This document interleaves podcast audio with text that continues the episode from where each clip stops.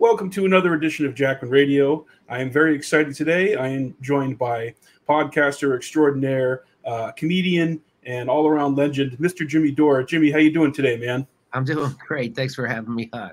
Yeah, thanks for coming on. I appreciate you taking the time. Yeah, my pleasure. So, yeah, just getting into it. I guess one of the more recent things I, I watched was uh, an interview you did with uh, Doctor Cornel West. That's kind of been making the rounds. Um, you know, I've... I've been someone who's always who's tried to promote third parties, and it seems like you've, you know, obviously after everything that happened with Bernie, you you, you like the idea of third parties. Um, what do you think, you know, what do you think Cornel's chances are, are looking like? I mean, is he, do you think he'll be able to, with the Green Party, do better than a couple percentage points, or what do you, how do you think that looks? Well, I think if he ran a coherent a, a campaign with a coherent campaign message, he could do pretty well. He could, I think he could probably get ten percent of the vote, maybe more. Um, and he could convince a lot of people who don't vote to vote. But he's bent on, uh, he's not really running for president. He's bent on campaigning for Joe Biden, which is what he did most of the time when he was on my show. He can't stop calling Trump a fascist, a neo-fascist, and then he won't say the same thing about Biden. In fact, He uh, he smeared me over that, right? So uh, uh, he's saying that Biden is the lesser of two evils. He's that's his mess. That was his message when he came on my show. That's not a great message. It's not a great message, because now when I go out and tell people to vote for Cornel West, they say, no, Cornel West says you got to be afraid of fascism and Joe Biden's the lesser of two evil. So I'm voting for Joe Biden because Cornel West said that. So I was trying to impress upon him that you you make people like me, when I campaign for you, you make me look like an idiot. When you can't sh- stop saying that about Joe Biden, that he's the lesser of two evil and Trump is fascism and we have to be afraid of fascism. You're making Joe Biden's case. And then when he goes on to talk about L G B T Q and his trans brothers and white supremacy, that's also Joe Biden's message. That's all they have. So he just sounds like a Democrat who's against the Ukraine war. And he's not able to articulate, as he couldn't on Anderson Cooper, why he's against the Ukraine war. And uh, he was a lot nicer to Anderson Cooper than he was to me, as Anderson Cooper's calling him crazy. Um, so I, I guess, you know, um, what what looks like is that, you know, Cornel West is too thin-skinned, has too fragile of an ego, is incurious, and is way out of touch. He doesn't care about what happened during COVID, is incurious about it, went out of his way to disagree with me over it after he agreed with me. That's not what someone does when they're running for president. He's... It, um, he's running, he sounds exactly like Joe Biden, except when he talks about Ukraine. So um, it's a real, it's it's sad. It's depressing for me. Um, it's super depressing. I didn't realize how bad of a candidate he was bent on being. And it's not like that, hey, everybody has blind spots. No, no, I've got blind spots. Everybody has blind spots. That's why you're supposed to have advisors and you're supposed to listen to people.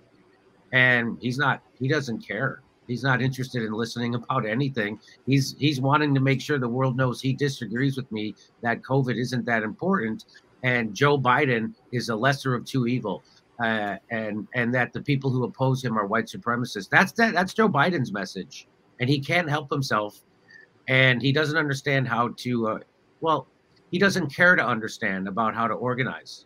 So he's been, you know, he spent forty years in ivory towers and Harvard, Princeton, And, and Yale, where, you know, I'm, uh, where I have not. Well, that, let's just put it that way. He was I in banged, the Matrix three too, which was cool. I, I banged my head against the the, the blue collar wall my whole life, uh, as a stand up comedian, as a as a, a masonry, as a bl- bricklayer. Uh, so I, I I'll put my bona fides to talk about class uh, up against anybody's, and. Uh, I was trying to help him, inform him that your message is not landing uh, because you don't, you're not leading with the unifying message. You're leading with Joe Biden's message. And if you don't stop it, no one's going to be able to support you. And I, how can I tell someone to go vote for Cornel West when Cornel West won't stop telling people that Joe Biden is the lesser of two evil, he is not a fascist, and that he's his brother? You know, there's a saying, a friend to all is a friend to none. Yeah, that's that's a good point, Jimmy. And I think, you know, two things there. The the whole lesser of two evils trope is so tired and so played out. It, it's so played out and infantile. And I, I, I hear that a lot from a lot of my liberal friends and, and self-described Democrats, especially in the past when I've talked about third party. Um, I like, you know, what, what Jesse Ventura said. He said, you know, if you're voting for the lesser of two evils, Jimmy, you're still voting for evil. You know, why do I want fluoride in my water? I, I never said that, Jimmy. I ne- I ne- it, it it caused a skullet to happen. I had a skullet because of the fluoride. I went to area. Excuse me, Jimmy. I was in Vietnam. I went to Area fifty-one, and they. I, I said I want to see the U A Ps. I want to see the biologics, and they said I'll arrest you on sight. I said you were governor face down in the dirt. Well, uh, one more thing on the Cornel West, because I've always respected and admired and liked Cornel West. And one of my bucket list items is, is to be called Brother Mike by him. You know, it's endearing. Brother Jimmy. I, it is endearing. You know, it, it yes. seems like you guys are old friends. And I I, I, I, had, I had a lot of affection for Cornel West. It was really depressing and disappointing to see him smear me the same way they smear him, by yeah. inferring, inferring that he's a secret Trump supporter or helping Trump. That's the smear they give him. And then as soon as I got to his left, that's the smear he used on me when I was quoting black radical activists. It's black uh, black radical activists are the ones who said that Joe Biden is not the lesser of two evil. The Democrats are not the lesser of two evil, that they can get away with things that the Republicans can't. Right now, Joe Biden's saber rattling with two nuclear powers. Uh, as he opens up the uh, Alaska to drilling, as he's trying to privatize the water.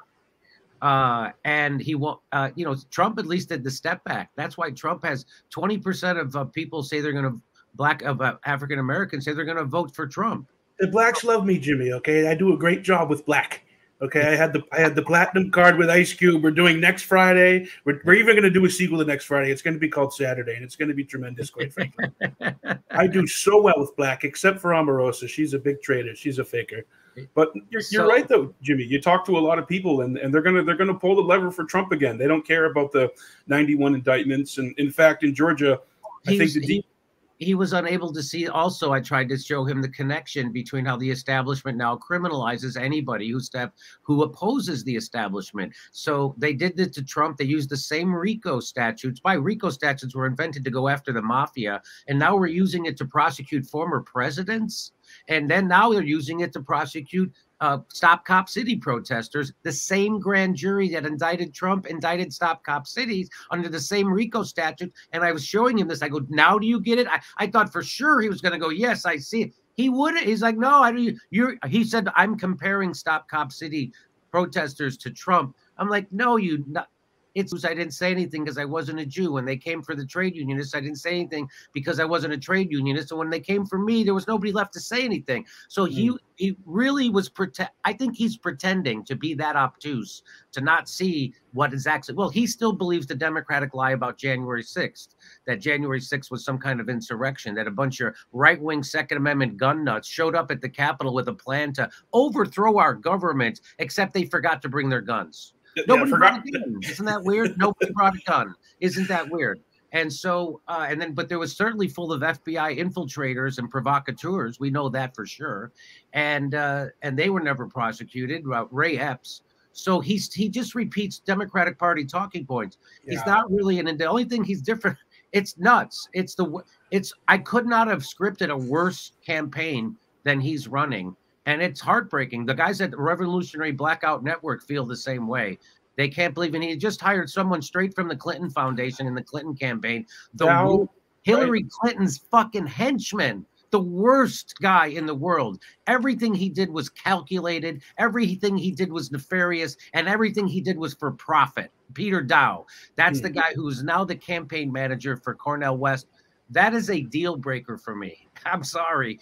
I'm not going to vote for somebody directly from the Clinton campaign. That, especially someone who's personally smeared me and smeared everybody and third parties and everything else. If you can't see that Peter Daou is a direct infiltrator from the establishment and the D N C, then you're, again, you're being willfully ignorant. And that I couldn't. Why not just pick Debbie Wasserman Schultz to be your campaign manager? It's nuts what he's doing. It doesn't make any sense. campaign is over before it started, and it's a real heartbreaker, and it's depressing to me to see him to re, uh, to dip into gutter politics. I never would call him a Trump supporter. I would never say that he's a secret Trump supporter, even though everybody in the world, including Rob Reiner and the entire Democratic Party and Bernie Sanders, are saying things similar to that. I wouldn't ever go into that gutter, but he went into that gutter against me at the at the drop of a hat. All I was doing was quoting black radical activists by saying that Joe Biden and the Democrats are not the lesser of two evils. I, it's, and he made it sound like I was quoting some right-winger. So he's out of touch. He doesn't know what's going on in yeah. the country right now. He doesn't know. He doesn't know. He doesn't know that his rhetoric has been co-opted by the establishment. White supremacy has been used against workers. L G B T Q is used to distract, divide, and keep us from organizing along class lines. He doesn't know this. He doesn't know that we already were living in fascism right now, and it was horrible during COVID. He doesn't understand that the lockdowns crushed workers, forty-one percent of black workers. He doesn't understand that seventy thousand workers in one state alone, healthcare workers, were fired for not taking a mandated vaccine. That he doesn't care about any of that stuff. He doesn't know about it, doesn't understand that the they used fascism to, to censor people. That's the hallmark of fascists, that they censored around COVID, that they lied repeatedly. He doesn't even have a lie. That he called Fauci a paragon of integrity, and he still hasn't re- reversed that. And that's because the Green Party he's running with are just a bunch of shit libs, a bunch of Democrats who lead with L G B T Q, white supremacy, and COVID vaccines. Uh, and they also Russiagated. The, the Green Party Russiagated, which led directly to the Ukraine war. Why would they Russiagate themselves? Exactly what you, Cornel did. He's doing it to himself. He's so the. If you're in the Green Party, the establishment calls you Russian assets. Mm-hmm. So why would you, why, if you're in the Green Party, why would you push Russiagate? Because the Green Party is infiltrated and co-opted by the C I A, and that is obvious. And so they have the message that actually props up the Democrats, just like Cornel's message right now is propping up the Democrats. The Green Party are infiltrated. They were uh, unbelievable COVIDians. The Black Caucus got it right about. They said that COVID and the COVID policies are the are the issue of the day. And Cornel West went out of his way to disagree with the Black Caucus of the Green Party and said it wasn't. And that I and that people like me are uh, were obsessed with a vaccine. He, he doesn't know what happened during COVID because it didn't affect him because he's lived in an ivory tower for forty years. Yeah, and, and you know, seeing now, Jimmy, with uh, kind of what's been in the news for the last month, you know, especially after uh, Alex Jones uh, – talked about is in, I got an insider at T S A. He's at the airports. Right. He's telling me that this is coming back, Jimmy. They're going to have mandates or they're going to have travel bans. It's going to happen. So now I don't think as many people are going to go along with it this time. I mean, even people who I, I have, you know, friends the first time around, they they went and got the, you know, but they're like, I regret doing that. I felt bullied. I, I was being attacked by uh, who I thought were friends, um, by family, and of course, like you said, employment. I mean, healthcare workers. You know, tens of thousands of health healthcare workers having that, you know, dangled over their head and basically bullied into submission. I, I, I don't know, man. I don't think this time around they're, they're going to go along with it. As many people are going to, I hope not, man. I mean, well, now we have the conclusive study uh, that um, now I'm blanking on the name of the study. But, but we have the conclusive study done by the leading guy who does those kind of studies that masks don't work. That if you take ten people and you mask them, and you take ten people and you unmask them, just as many masked people get infected as unmasked people. And so that's called science, and that's called masks don't stop the spread of this virus. They never did. They always knew it didn't. But Fauci wanted people to wear masks because that's an advertisement for the vaccine. That's a scare tactic. Mm-hmm. And as Doctor Drew told me during the AIDS crisis, Fauci told Doctor Drew, that's how you control people. You have to use fear, fear, fear. And that's why he switched. He said at first, he's, he followed the science. Fauci said masks don't wear. They actually have deleterious effects, unintended consequences. You end up touching your face a lot more. You ended up getting stuff on your mask. You end up breathing it in all day. It's not good for you. Don't do it. And then he switched. And then he went back and he said, yeah, no, I was lying. when I said all that stuff. So if he really was lying, he's supposed to resign. How can you have the trust of the people when you're admitting that you just lied to them on an unbelievable scale? And so now, yeah. now how can I ever tell when you're telling the truth? Well, the reason why he didn't have to resign is because he's lying at the behest of the establishment, big pharma, and and the military industrial complex, which is why he was the most highest paid guy in the in the uh, government, because he was the head of their bioweapons program. People don't know that. And he's so, been deified. Yeah. Yes. And so, um, I, it's just, it's, it's, I, I'm not going to, so the mask thing, now we have the, it, I think it's called the Cochrane study. It's conclusive. It doesn't, masks do not stop. Uh, and, and even if you were an N ninety-five, you're supposed to get that fitted. They're not fitted for you. You're not wearing, and you're not supposed to wear them all day. That, mm. that we, there's a new study out. I just tweeted it out that if you're going to breathe in way more carbon dioxide, and so that has lots of de deleterious effects on your health. And we've known this. And so everybody, just like natural immunity, everybody forgot that natural immunity was a real thing during COVID, and it had to be explained to them by pothead comedian Joe Rogan on television to Doctor Sanjay Gupta that natural immunity is a real thing.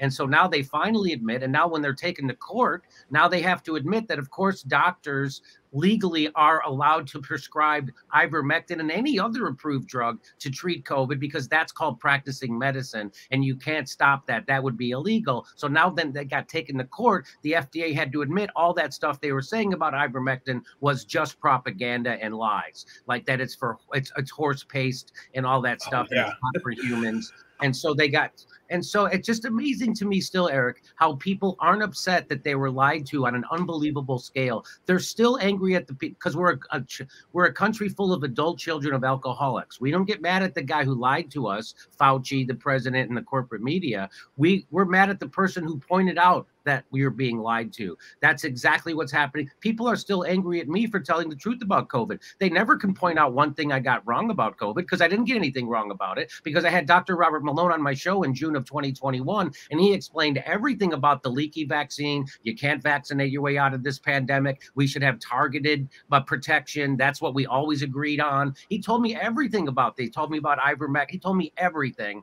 And, uh, apparently the rest of the country is a lot dumber than a pothead comedian YouTuber, because they still don't know what the science is. They're still talking about vaccinating our way out of this. You better get, and they're still talking about wearing masks. It's nuts. Uh, and they're doing it to children, and it's criminal. It's unbelievably criminal. And, and nobody will, it's weird how like Cornel West isn't angry about it. Right? You're not angry that you were lied to on an astronomical scale, and that they're injecting this stuff into babies, babies who have a, a less risk of COVID than they do from the flu. Everybody knows that, or you should know it, but they don't want to know it. They're incurious. And that's the thing that kills me, is the incuriosity surrounding the COVID narrative. No one gives a shit that they were lied to, and they, that, that fascism was implemented on them, and that their businesses were crushed. No one cares about those people. No one cares about the seventy thousand healthcare workers. Nobody cares about the forty-one percent of black-owned businesses that collapse. No one cares. Everyone acts like that's some kind of a fetish. Right, and then those businesses are never going to come back, most right. of them.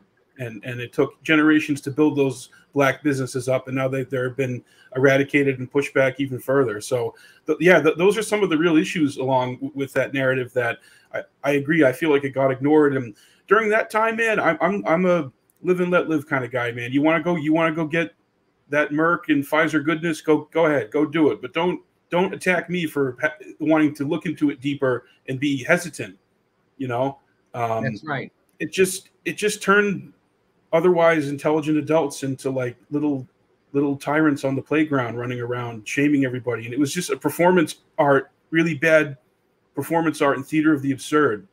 And well, it, uh, it made people turn on their own values. Like our yeah. values is supposed to, you're supposed to question authority and get informed and make your own decisions. Even even if with a regular doctor procedure, you're supposed to get a second opinion, and then you get as informed as you can, and you have to make that decision. It's your choice. Which, which doctor is correct. So, but but all of a sudden during COVID, you were an idiot if you tried to get informed about a medical treatment that you were taking. You were some kind of a right-wing Trumper, redneck moron, and you're just supposed to follow authority. That's the opposite of what our values are. Our values are you always question authority, and you're always skeptical of the criminal big pharma and the criminal corrupted government. You're always supposed to have a healthy skepticism, and they shame people for doing that. Who's they? The corporate media, ubiquitously, even stand-up comedians. Every every time I went into a comedy club, there'd be some asshole comic up there wagging their finger at people who didn't want to go along with authority, which is the opposite of what stand-up comedy is. You're supposed to point out where authority's lying. You're supposed to be skeptical and push back against the status quo. If you're a comedian and you're reinforcing the status quo, you're not doing comedy. You're doing propaganda, and you should probably go sell cars. But they're not going to go sell cars, and that's why stand-up comedy fucking sucks so hard right now, because all those assholes who did that aren't admitting that they were wrong. Where are all the comedians who you saw their specials? That was my next point. Yeah. Where are all those comedians now going, hey, I got it wrong. Hey, that yeah. was, I can't believe that I was lied to. I can't believe I got tricked into shaming people for trying to get informed. You're supposed to shame people for wanting to stay ignorant. You're supposed to shame people for going along with authority. You're not mm-hmm. supposed to shame people for questioning authority and trying to get informed. And where are those comedy, where are those comedians saying that stuff now? You know what they're talking about now? They're talking about dating. Yeah, they're not talking about much of any. Well, they're they're uh, they're forming a, a podcast, you know, the, the guild. Right. I mean, right. that was going to be my next question, Jimmy. I'm glad you went into that, because I think even comedians were allowed to, not that they were allowed to, comedians were funnier, quicker after nine eleven happened. And I think COVID completely decimated comedy in a lot of ways. And they turned into propagandists. They turned into these kind of shill Uh, transparent charlatans who, who were just basically fluffing up a narrative.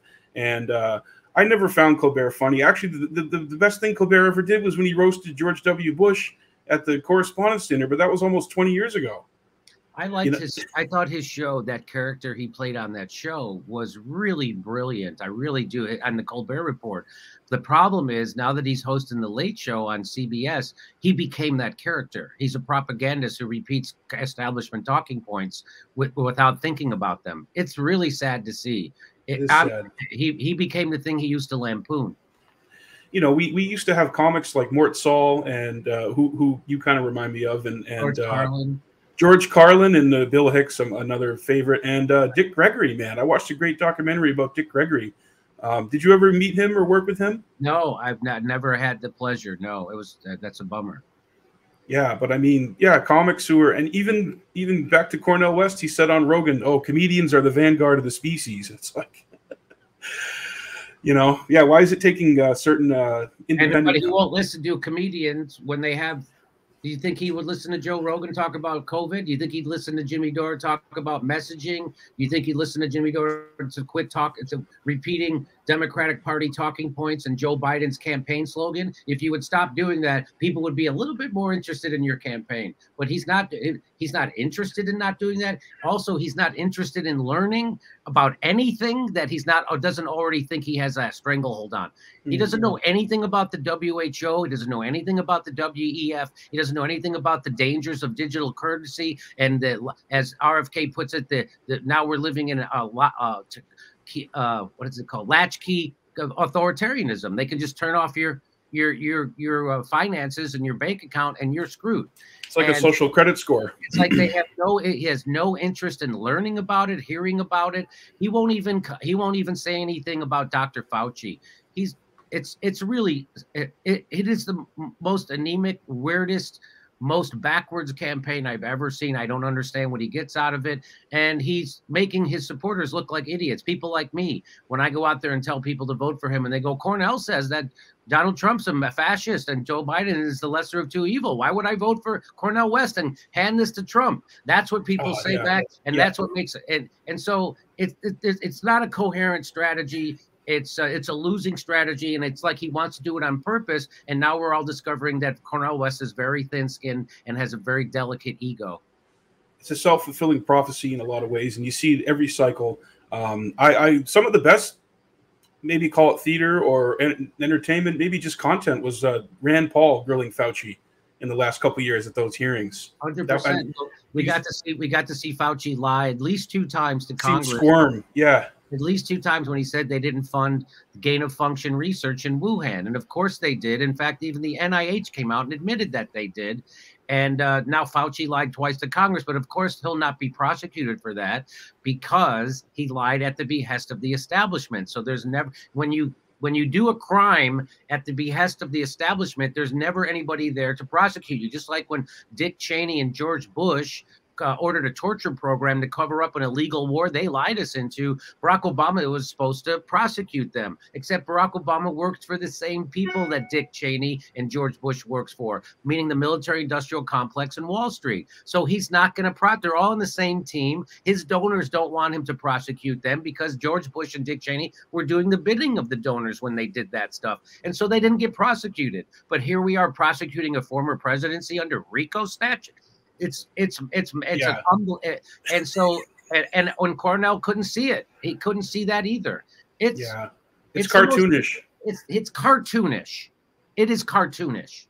It is. I, I agree, and I, I've I've I've kind of made a similar point too to, to people who are, I thought correctly correctly so against Bush and Cheney and the Iraq War are now those people are cheerleaders for what's going on, and they they they think. Uh, Putin is Hitler, and and uh, we have right. to def we have to defeat them. Meanwhile, we've allowed essentially th probably three to four hundred thousand Ukrainians be killed needlessly in this meat grinder. And like you mentioned before, Biden's you know tipping us towards a nuclear confrontation, and now you got you got Rocket Man and Putin meeting together yesterday in, in Russia. Did you see that? He took the train in. Uh, I didn't see that. No. Yeah. So they they met and uh, they're discussing an arms deal. So.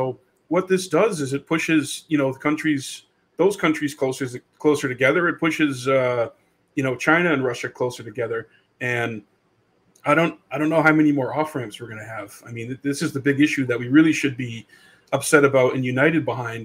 And uh, you know, to your point earlier, we're arguing about, you know, basically semantics and, and theater, and uh, a lot of distraction. But, Well, uh, people need to understand that when we're talking about L G B T Q, when we're talking about uh, white supremacy, we're doing the bidding of the Democratic Party. And, uh, you know, if you organize along class lines, like when when when Christian Smalls organized a union against Jeff Bezos and Amazon on Staten Island, he did with a bunch of right wing Trumper voters. And when they organized, they now have power. And that power empowers everybody. It empowers black people. It empowers white people and brown people and yellow people. It empowers L G B T Q people and trans people. It empowers everybody. It gives them more power when you organize along class lines. When you divide yourself up into identity politics, well, I'm non-binary, I'm this, I'm trans, I'm black, I'm what. It takes away all your power.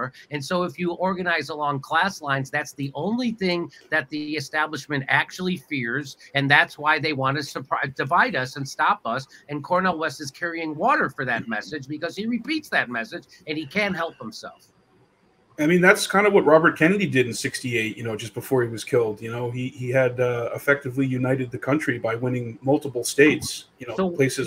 So when when uh, but when Martin Luther King got killed, he was uh, organizing a march on Washington. It was called what? It was called the Poor People's Campaign. Wasn't it called the poor? Wasn't called the Black People's Poor Black Poor People's Campaign or the Black People's Poor Campaign Against White Supremacy? It was just called the Poor People's. I'm you, correct me if I'm wrong. I'm I'm just speaking out of memory. Yeah, he, well, he I think he organized a group of sanitation workers. Uh, but yeah, he the the Poorest People Campaign uh, was uh, Poor People's Campaign. I believe that's what it was called. And. Um, Yeah, I mean, but he was also, he became, you know, virulently anti-war around that time, too, a couple of years before. I was speaking out against Vietnam, and uh, it just seems like anybody who's going to run or be in a position of a little bit of power or have a platform, the minute they start talking about bigger issues that could potentially unite the country, like shutting these wars down, they uh, they get smeared and attacked or, or um, you know, taken out. So... Uh, on the libertarian side, I see Josh Smith is running. Have you been following his campaign at all, or any no, other third? I don't know who that is. So he was the, I think he was the head of the Mises Caucus. Uh, he was, he's friends with um, Clint, who you've podcasted with, Clint Russell, and uh, Dave Smith, I believe. So he's running. I'm, I'm hoping to have him on sometime I soon. Love, I, I'm a big fan of Dave Smith. Yeah. yeah, you guys had some great chats. I want to see more chats like that, because I there's a lot of the libertarian platform that I um, that I think is, you know, I would agree with it. It's right on. But I'm I'm with you on healthcare, Jimmy. I really feel like we could have could could have done something with healthcare in this country, and uh, we've missed the mark on that. So I don't know. I don't know. Going forward, where where do you think? COVID scared the hell out of a lot of people um, uh, and made them afraid of Medicare for all, because they think, well, then the government can force you to get a jab, and if you don't get it, they'll take away your health care. Uh, they already did that. They already forced you to get a jab, or you couldn't travel or go to work, or mm-hmm. they already did that. And right now, it's co- the reason why they were able to do that wasn't because the government wanted to do that. It was because the people who control the government wanted the government to do that, and that's big pharma. So my big idea is to take a big pharma and a healthcare uh, guy, a health insurance guy, out from in between me and my doctor. And if you take the capitalists out from in between me, me and my doctor, now it's just a government guy that I can vote in or out.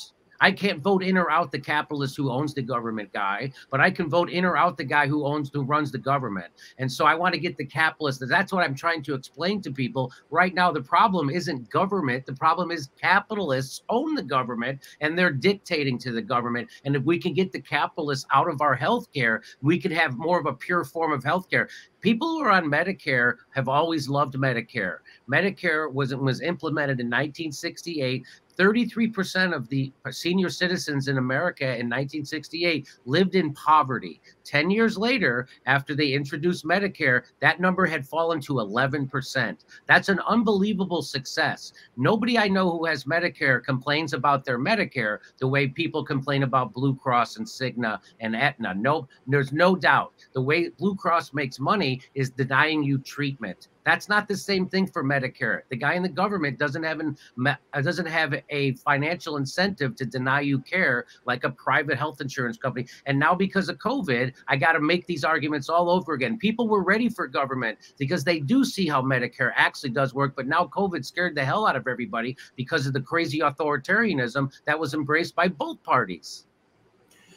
Yes, and if you do want that option, you know, the the, the health care for all, um, you can you can do that, or you can, you know, go pay for another system or another option. So it's not, you know, you're you're kind of saying you're not going to be forced into one um, one type of solution. You you should have options, and yeah, take take the middleman out. I mean, I think every member of Congress has what, like a hundred dedicated lobbyists, full time lobbyists, lobbying them on multitude of issues, not just uh, the pharmaceutical companies and insurance companies and and and uh, you know, the war racketeers, but all kinds of other um, issues. So regular people like us, you know, uh, trying to lobby or advocate, it's like throwing a little, you know, pebble into the ocean.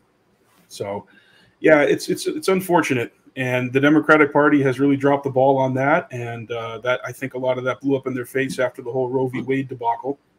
And um, I don't know. Yeah, I don't. I don't. I mean, today the D N C is having their meeting there, and I, I think. Uh, We're keeping an eye on that as to what they're going to do with the primaries. I'm here in New Hampshire, and they're uh, they do not want R F K Junior Uh, on the ballot. They don't they, they don't want New Hampshire to go first. They want to punish New Hampshire. So and I think Dem- so. The Democrats want to kick R F K Junior out of the primary, and here's why: because they think R F K Junior, if he ran as an independent, would take more votes from Trump than he would from Joe Biden. That's their calculation right now. And I think that uh, if R F K Junior ran as an independent, chance of actually winning. I think uh, so too. And uh, because he would in- inspire the people who don't vote, and th- th- that's the that's the biggest voting block. And then the next biggest voting block are independents. Right now, Cornel West is not running as an independent. He's running. He's campaigning for Joe Biden most of the time. And he's undermining his the own ra- his own rationale for voting for him constantly. So, mm-hmm. I I would I would hope that someone else would run third party that has a coherent message that we could use to stick it to the establishment. And you know, my thing, my, I I say what Ralph Nader used to say is that it doesn't matter if you can win. It matters that if you can have enough power to become a kingmaker. If if uh, R F K or Cornel West get ran as an independent and they would get ten percent of the vote. Now they're the kingmaker. Now nobody can get elected without your blessing. And now you can make demands, and now you can do things. And now you'll have a movement that you could ask to get in the streets and shut shit down if they don't uh, fulfill their promises to take to take your issue seriously. So uh, I think that's a big winning message. I think if um, the de- so do you, do you do you agree with that? The Democrats want R F K Junior to run a third party independent because they think he'll take more votes from Trump, right? I think that that's a possible strategy that they're that they're probably thinking about. But also, I mean, I kind of agree that he could he could potentially win, or he I think he could even get twenty or thirty points, similar to what happened in uh, ninety-two with Ross Perot. Well, if he it, got if he got on a debate stage, right, oh, with Joe, with with Joe Biden and Trump, no question, I think he would win. Yeah. So it's interesting. So Bobby did an event last night here in New Hampshire um, at former Senator Scott Brown's house, and uh, over twelve hundred people showed up. It was the largest crowd for this barbecue, backyard barbecue event that Scott Brown does. And typically they have Republicans, but he invites everybody. And I think the argument that a lot of Democrats use to try and smear Bobby and call him a, a Republican or a secret Republican doesn't it doesn't hold water. He's a lifelong Democrat. And what happened is the party went crazy and moved in another direction. He never changed. He's always been consistent on on the big issues. The Democratic Party is a right-wing party. In, in, in oh, it's a mafia. The D N C is a mafia now. In traditional terms, they're right-wing. And traditional right-wing used to mean that they were anti-worker and pro-war. And that's what the Democratic Party is. They're anti-worker and pro-war. So now the, the thing, that weird thing is right-wingers are anti-war, right? They're, Most most of the anti-war people in Congress are right-wing. Matt Gaetz is like he's so, right. About, he's right about Ukraine. Him and Marjorie Taylor Greene are right about Ukraine, in my opinion. You know. Yeah, I I, I agree. And it's uh uh well, now I'm blanking on um uh, Massey, uh, Thomas Massey. Or? No, I'm blanking on the there was uh, Frederick Douglass, who said, "I'll join with anyone to do good and no one to do wrong." And that's how I feel about uh, all, all politics right now. I'll join with anyone to do good. If you if you're against the Ukraine war, I'll join with you. Yeah. If you if you're against imperialism, if you want to end NATO, I'll join with you. If you want to um, get health care to people, I'll join with you. I don't care if it's Newt Gingrich or Mitt Romney. I don't care who it is. If you're for uh, Medicare for all, I'll join with you. If you're against the uh, Ukraine war and the war machine, I'll. I don't care who it is. If, if all of a sudden Newt Gingrich and Mitt Romney came out and said that they were against NATO and against the war machine, I'd be with them. Join. Let's do it. That's how you organize. That's how you do it. You build a coalition. Yeah. I don't think we would see somebody like uh, Auntie Lindsey Graham, though. I don't know if you saw him over there with Zelensky. He was yeah, like, he's... it's the best money we ever spent, Jimmy. They're all going to die. Oh, oh, they're all going to die. It's like, ooh, makes your skin crawl. Uh, you know, but uh, yeah, I think it's coalition building. I, and I also think it's being able to talk to people you disagree with. And I think we've largely lost that in this country. The media tries to promote that as well as the government, that we disagree with each other. So therefore, you're my enemy. I've never agreed with that concept. I mean, I, I was, uh, man, I, I supported Ron Paul. I supported Jill Stein. I, I've my big thing has always been, are you anti-war? Who's the most anti-war candidate? Because I came from the nine eleven generation. You know, we just had the anniversary. You know, I watched that happen when I was a freshman in high school, and then saw friends sign up a couple years later for Iraq. They sold that. Um, so I really felt like there was there wasn't a really bigger issue for impl- you know implications for the entire world than uh, shutting these wars down. And um, yeah, that's been marginalized. But I think if you can bring people together all across the country, and these politicians stop ignoring the flyover states and and just promoting the coast, like that's. The coast is not our whole country, obviously. Um, yeah, you can see more people come together, because when you just talk to regular people out and about, Jimmy, they have the same concerns, man. Most of us just live paycheck to paycheck. I don't have insurance myself. So, you know, th- these are real issues, I think, that can unite people, but they don't want that happening. And I think that Bobby could do that, man. He could build a coalition, because a lot of the events I've gone to, I've talked to people and kind of canvassed them, and you know, some of them are former Republicans or even former Trump voters.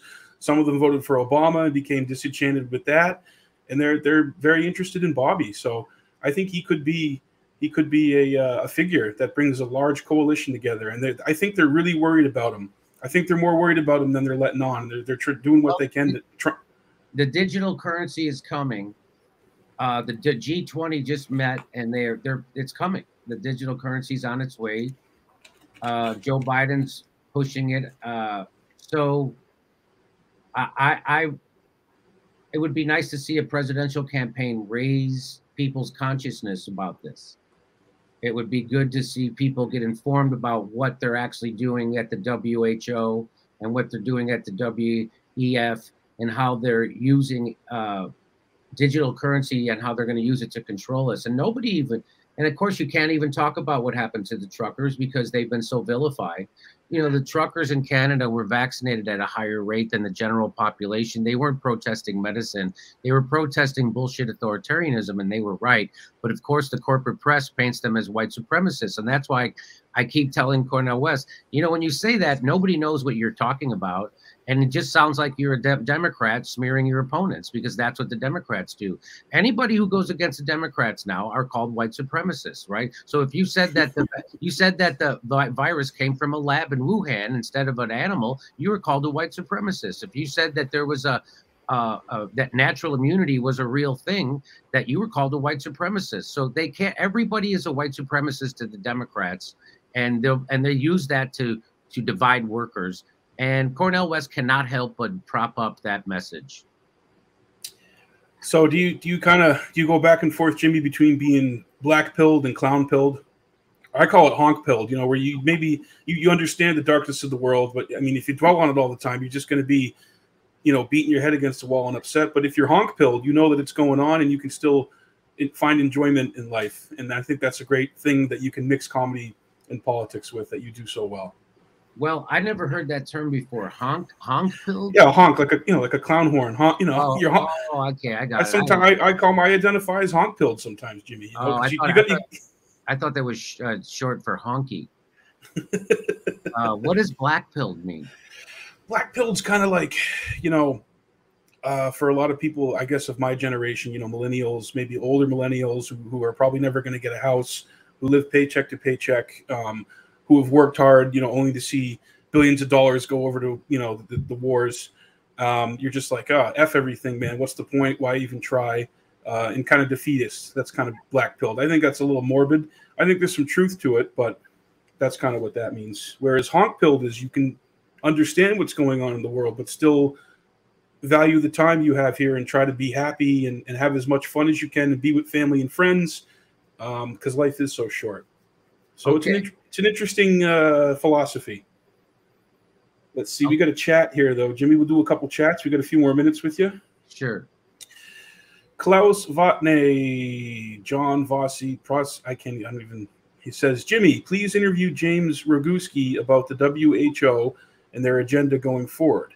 He is one of the best journalists on the topic. I've never heard of him. Have you? Never, let me, no, let me look him up. Let me see. James Roguski. James Roguski.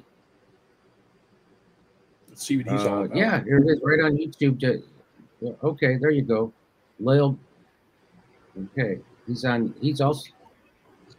I guess he was interviewed by uh, Doctor John Campbell, who I feature on my show a lot. It's funny how guys like Doctor John Campbell. It's funny, like I'll have I'll have presidential candidates on my show. But then there's guys who people who don't want to be associated with me, right? I, like I know, I know. Campbell, like Doctor John Campbell.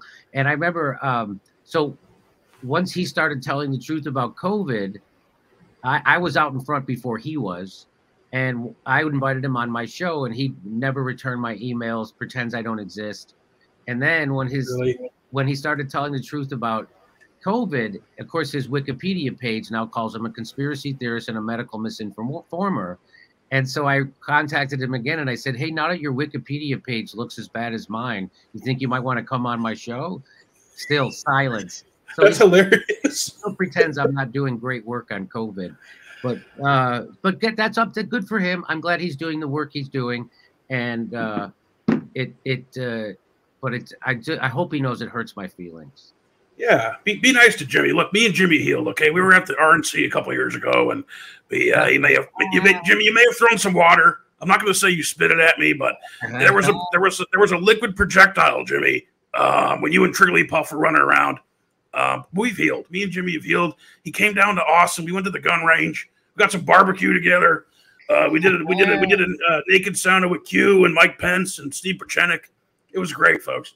All right, we got you, another. Uh, you do a great but, Alex Jones. That's really you really nail it. Thank you. Yeah, I mean Emmerich. You know, for, I said my his middle name's Emmerich, which is high German. You know, it's a high, wow. it's a high, it's a high German name, Emmerich. I say. Uh, My quote is, first they came for Emmerich, twenty eighteen, when they deplatformed him and, and took took him off of everything. It's like, to your, to your point earlier, they're going to come for you next. So I well, don't, I, I don't, that, I never I, cheer censorship for anybody. Like, I, let's get it all out there and have it, have a debate. When I was at the Young Turks, they were all cheering on censoring Alex Jones, and I got in heated arguments on camera over it. And I couldn't believe that an independent news show that claims to be anti-establishment was cheering on another independent news show for being censored because of things that they said. And uh, I told them, you know, this is going to come back to bite you, of course. Well, of course, it's not going to bite the Young Turks because they never actually go against the establishment. They're funded by the establishment. Didn't they get millions of dollars from some big group, Jimmy? Who gave? They got twenty-four million dollars from right-wingers and D N C donors. That's who they, they got that money from. Amazing. And and they and so anyway... Uh, yeah, so I, it went from censoring Alex Jones to then censoring the leading doctors and scientists in their field, then to censoring the former president of the United States. Like, holy shit, you and half the country loves it. Half the country, oh. They want them to censor more. It's so that old saying that the cost of, I think it was Benjamin Franklin, somebody, somebody one of our founders said, uh, uh, the cost of liberty is eternal vigilance. Mm-hmm. And I, you know, when I was a kid, I'm like, oh, come on. Well, now I get it. I get it. it There's is. always half the country is at least willing to take away and give up our freedoms because they really don't give a shit about freedom of speech. You know, they don't have freedom of speech in Canada. Eh? We well, we have that here, but a lot of people apparently are upset about it, and they mm-hmm. want to, they want other people censored, not them, because they know what the real truth is, but they want everybody else who they disagree with censored. Yeah, so we have to fight a, back against that. And yeah, uh, that, smug and that, patern that smug paternalistic neo-lib kind of deal. Um, yeah. It's tired. It's not funny. They're not really the authorities. They don't really know much. A lot of them are actually really stupid, Jimmy. I've, of course. I've kind of come to find out. They don't really read a lot. They're gullible. They're, they're yeah. gullible, and they, gullible. And they always defer to uh, authority. All right, one more chat here uh, from Klaus because you threw us some some money. Jackman, geez, you're having me pitch. Please pitch the John Lennon murder. Oh, uh, this is David Whalen. David Whalen's research on how Lennon was shot in the breast, not in the back. What, what is the one? And so, how, why does that matter? Well, so actually, I had this guy on my podcast, David Whalen. He's got a book coming out and a documentary that's going to be called "Give Me Some Truth," and he spent the last three years examining the Lennon assassination. And officially, Mark David Chapman shot Lennon from behind, in the back, you know, from behind him, maybe twenty, twenty-five feet at the Dakota. Um, really? But that's according to the official version? Yeah, the, the uh, basically the official version is it was just Chapman. It was one caliber of uh, bullets. Um, but actually, when you look at the autopsy and you look at some of the medical documents and you list, you re, you watch and listen to the testimony from nurses and medical people who were who first tried to do life-saving procedures for John Lennon, and then subsequently had to, you know, clean him up and, and wrap the body. They said that he was actually shot in the chest, in the front, and it was a, a cluster. It was like a, almost like a professional-looking grouping of shots in the front. So, so that would mean. Oh, so the so the idea is that uh, Chapman is just a cover story for somebody putting a hit out on him. Yeah, that's that's what it seems like. And Whelan's dug up some pretty interesting stuff. And uh, who, there's a who, who would kill him? Is it the usual suspects, the C I A, the F B I? Is that what you're saying? Yeah, probably the deep state, Jimmy. You know, I, I think they were more Paul fans. I think is what it was. They were they were they were uh, they were disenchanted Paul McCartney fans, and uh, they they saw Lennon making a comeback, and they just couldn't have it. No, but, uh, John is uh, who's your favorite Beatle, Jimmy? Mine's John. I, I don't. I never thought about it that I had a favorite Beatle before. Um, I I don't. I don't. I don't know. I, I never looked into. I don't know much. I don't know that much about the Beatles. I, I've heard. I heard some shit about John Lennon that he was a bit of a domestic abuser. Did you ever hear that? I have heard that. Yeah, that he. Um, but that he hit his wife, Cynthia. I have heard that. And that he, as a youth, was kind of violent. I mean, his mother got run over and killed by an off-duty police officer when he was fifteen. And he kind of came up, he was raised by his aunt, came up in kind of the kind of the rough and tumble in Liverpool, and uh, got into fights and had a bit of an edge. So, you know, it doesn't, I mean, it's interesting you mentioned that, right? This renowned peace activist. But I think he had matured and grown a lot as a human being from like thirty, thirty-five to forty. Um, because, you know, when he was running around with the Beatles, he was really just a kid living in a bubble. And your brain is not fully formed until you're twenty-five. Did you know that? Yeah, I, I heard that recently, and it makes a lot of sense because I think back to a lot of the stuff that I was saying and doing in my twenties, and it's cringe. I said a lot of stupid and did a lot of stupid shit when I was younger. You know, I used to be kind of an angry atheist, Jimmy, and I still don't necessarily know that I believe in God, and I'm not really a fan of religion, but people who are religious and believe in it um, shouldn't shouldn't be mocked or attacked for what they believe in. Right. And you see a lot of atheists, they end up doing that. They they become an evangelical atheist, and they end up becoming what they say that they disavow. So I moved away from that after my twenties, and now it's like, man, believe whatever you want to believe. Live and let live. But we've gone fifty minutes. I want to be respectful of your time. Okay, uh, well, thanks for having me on. I appreciate it. Good luck. Yeah, I had, thank you, Jimmy. Great time talking to you, and uh, everybody watch the Jimmy Dore Show. Now, uh, are you out on the road? Are, are, are you traveling with the, you doing anything? Uh, no, I'm I'm in New Hampshire. I'm New Hampshire based. Okay, so maybe I'll see. Maybe we'll see. I'll try to book a gig up in New Hampshire. What's the big What's the big cities in New Hampshire? Uh, there's Manchester, actually, where you did you did trivia with um, my brother Eric with the Tulsi campaign a couple years oh, back. You, you guys, you guys went to the uh, Indian restaurant and did trivia and uh, right. Okay, I got campaign. you. Yeah, Manchester and Concord are the two big cities. So there's some uh, there's some venues. Yeah, I wish Tulsi would uh, run again.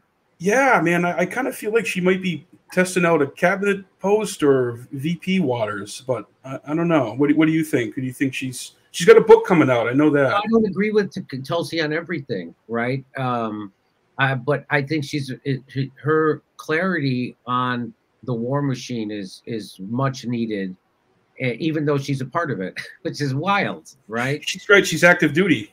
Yeah.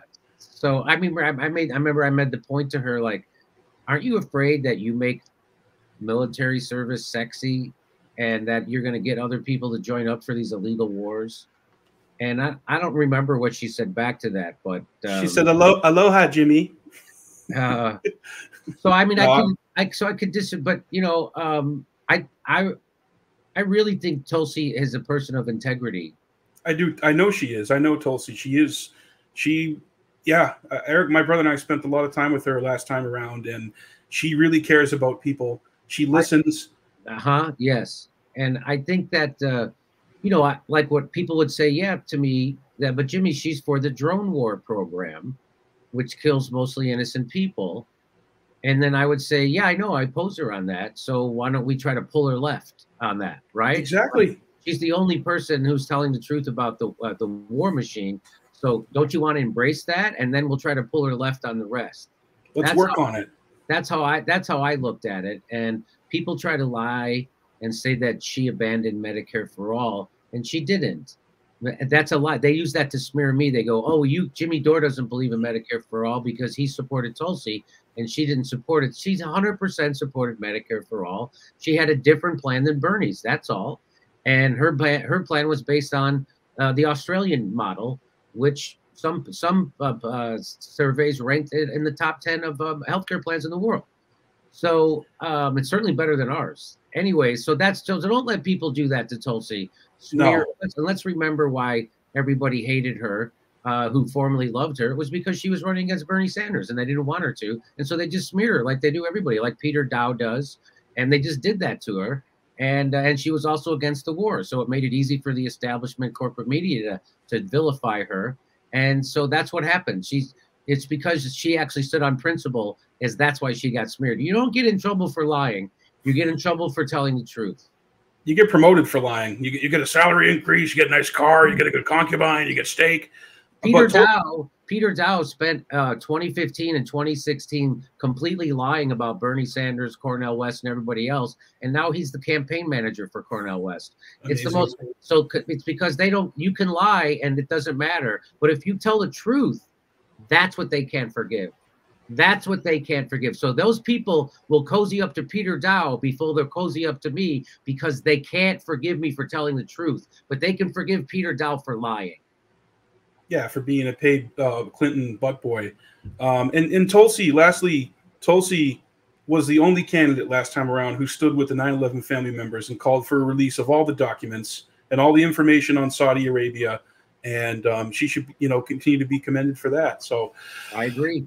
All right, Jimmy. Hey, I really appreciate your time. I'd love to have you on again. And when you come up for a show, we'll um, we'll have to uh, catch one of your shows and uh, okay. get, get, some, get some curry or something or some uh, chili.